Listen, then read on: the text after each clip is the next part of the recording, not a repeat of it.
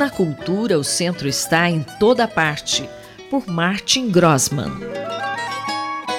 Professor, hoje a sua coluna reverencia um grande nome da nossa arte e cultura. Leila e ouvintes da Rádio USP.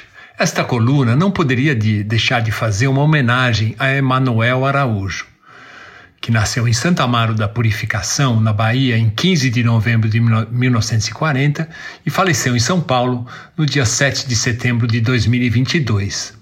Nascer no dia da proclamação da República e morrer no, no dia em que o Brasil comemorou 200 anos não é causalidade em se tratando de Emanuel Araújo.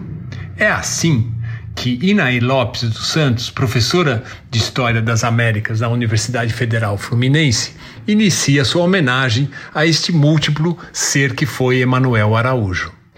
Em texto sincero e aberto no site da Deutsche Welle, empresa pública de radiodifusão da Alemanha, Inaê traça perfil esclarecedor desse sujeito inquieto e corajoso que foi Emanuel Araújo.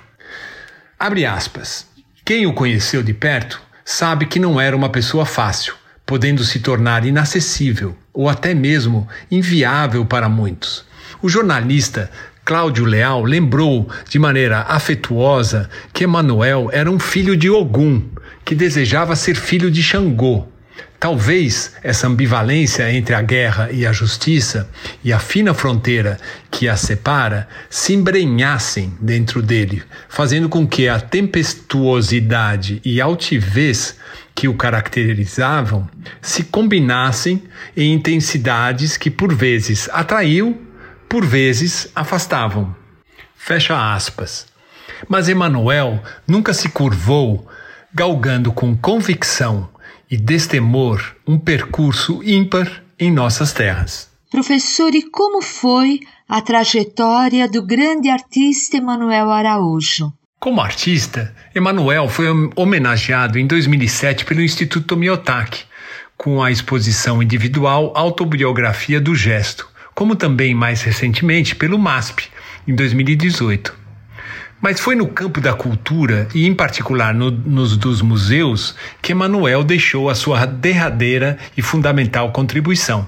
Em seu depoimento ao historiador e teórico da arte alemão Hans Belting, em 2008, Emanuel resume assim essa sua contribuição ao ser questionado em relação à importância do Museu Afro-Brasil em São Paulo. Abre aspas. Esta é a minha terceira experiência no campo da museologia eu implementei uma nova ideia de museu quando dirigi a Pinacoteca do Estado de São Paulo, de 1992 a 2002.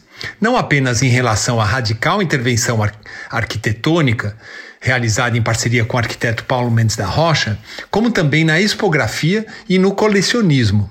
Agora eu enfrento o desafio do Museu Afro Brasil, que certamente toca a sensibilidade daqueles com ideias pré-concebidas a respeito da sociedade brasileira.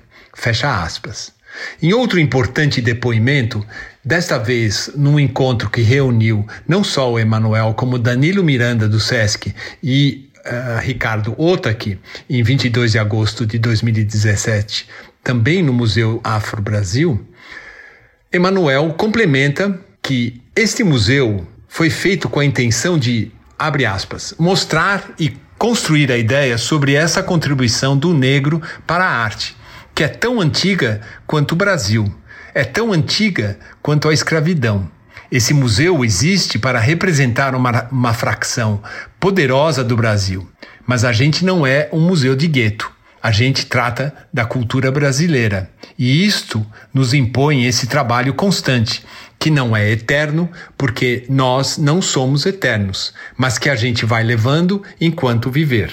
Professor Martin Grossman conversou comigo, Leila Kiomura, para a Rádio USP. Na cultura, o centro está em toda parte, por Martin Grossman.